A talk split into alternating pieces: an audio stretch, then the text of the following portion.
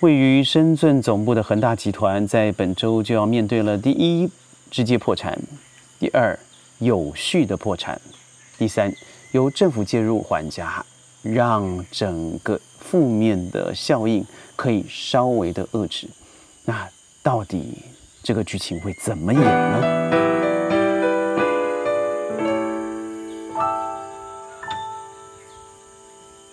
欢迎各位加入今天的宣讲会，我是宣宣讲会，现在在川林户外做实地的录音，但愿把眼前的一片绿意传达到你的耳边，还有到你的视线里头。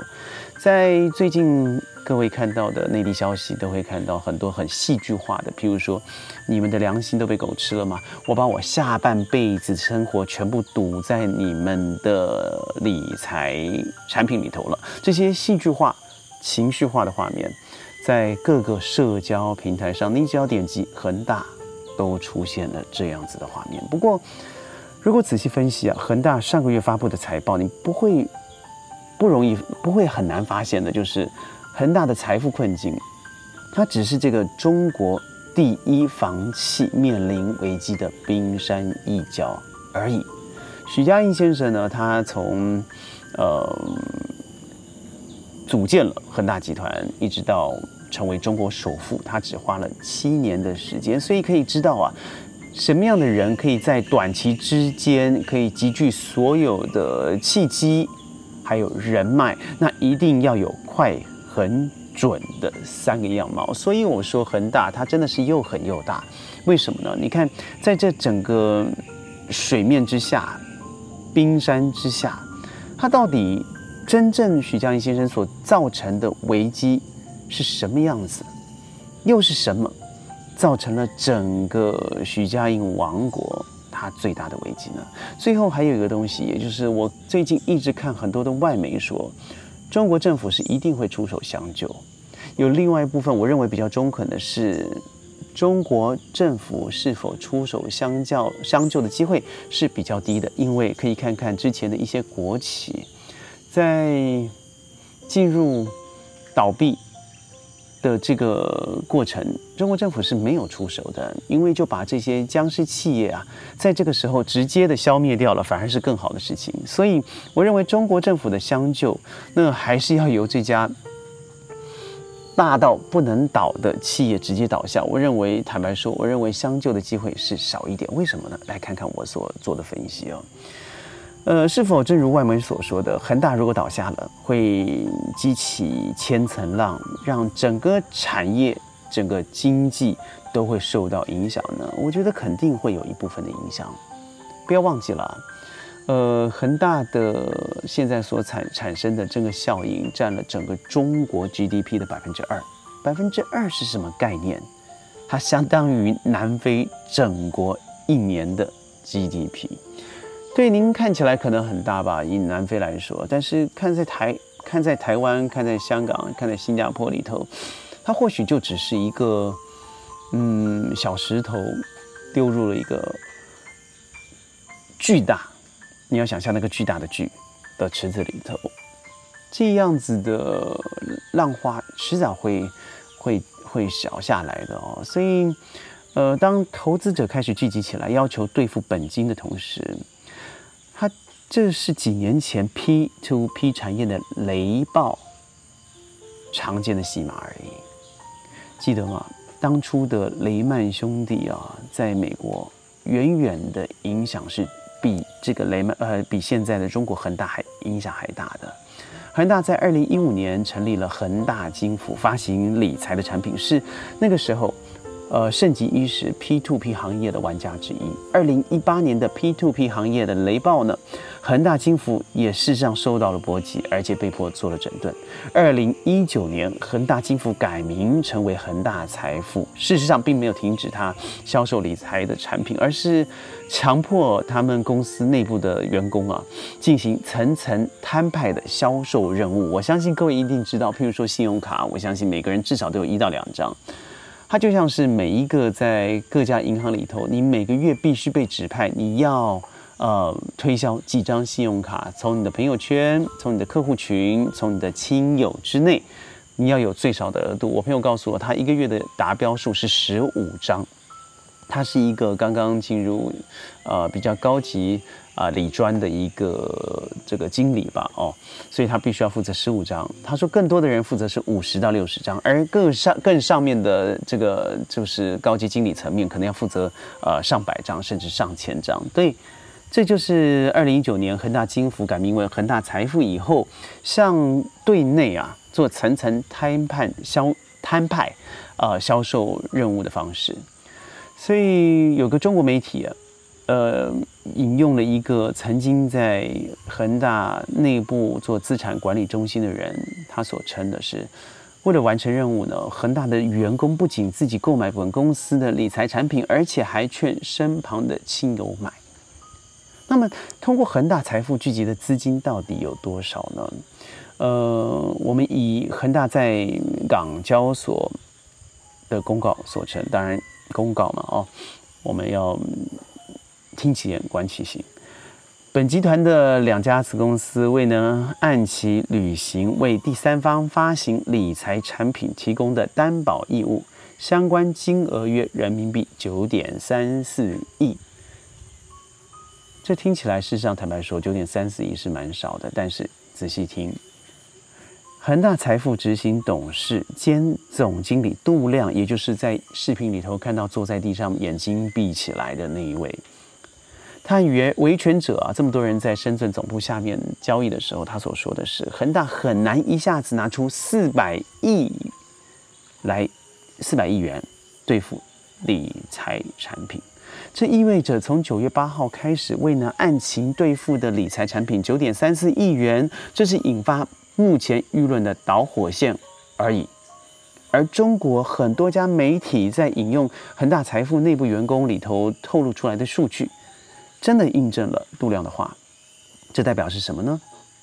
恒大还未兑付的理财产品总额在四百亿元左右，而我还没完啊！四百亿元对于任何一个人来说都是一笔巨资，任何一个集团来讲都是可能。面临倒闭的可能，但是在恒大集团里头呢，这整个债务只是冰山一角而已。没错，真正的呢，截至六月底，集团总负债率达到了一点九七兆元，这也就是说，恒大财富所涉及金额占不到这个数据的百分之二而已。所以您知道吗？中国身为嗯世界的第二大经济体啊。这个即使已经大到如此了，它也真的就只占我之前所说的它的 GDP 的总量百分之二。所以，如果你要搞清楚这个问题之前呢，必须要搞清楚恒大是怎么崛起的。我相信在前面的视频、音频里头，我说过徐家印先生，我对他有部分的尊重，但是现在发生这个问题，他也必须要扛起责任，面对这个黑暗时刻。事实上，恒大的崛起和中国整个经济的大趋势发展呢是有密不可分的关系。二零零八年呢，为了要应对金融的危机，北京推出了四万亿的这个计划，大量投资涌入基础建设，再加上宽松的信贷政策，我认为这个非常重要，而造成了房地产迎来一波又一波的强力上涨。嗯，我认为信贷政策会造成现在的整个高杠杆的，像是一个对赌原理啊，让很多人在高杠杆之间用极少的现金创造极大的财富，而中间的杠杆造成了极大的危机。所以从二零一零年到二零一四年，各位都知道，因为我朋友在南京买房，在上海买房，在呃昆明买房，在北京买房。所以他都告诉我叫苦连天的，就是，呃，你先不买是不是？他是用天数来涨价的，不是月份，更不是年份。所以一直到二零一四年五月开始，呃，这个房价一直持续持续的飙涨。当时中国的地产企业老大万科认为，二零一四年五月开始已经开始跌了一半了哦，也就是说。呃，行业图标猛进的黄金时间已经过去了，现在应该进入了比较细致的白银时代。但是恒大呢，显然非常不赞成这样子判断，所以呃，我觉得恒大和徐家印先生和香港的内地的一些富商啊有直接的关系，同时也承袭了香港的楼花贩售模式，也就是我们非常熟悉的预售制预购的楼盘。所以他可以嗯，在呃以数以亿计的资金买地以后，几个月就开始大量的开盘售楼。收回数倍的资金，然后接着再把这笔钱投入买更多的地，借更多的债，开更多的盘。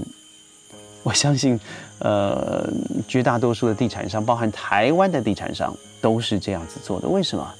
这样子的话，你可以借贷更多的钱，但不要忘记了，你的利息、你的风险也相之迎来。只要其中有一个周转不灵，三点半跑不过了，你可能即刻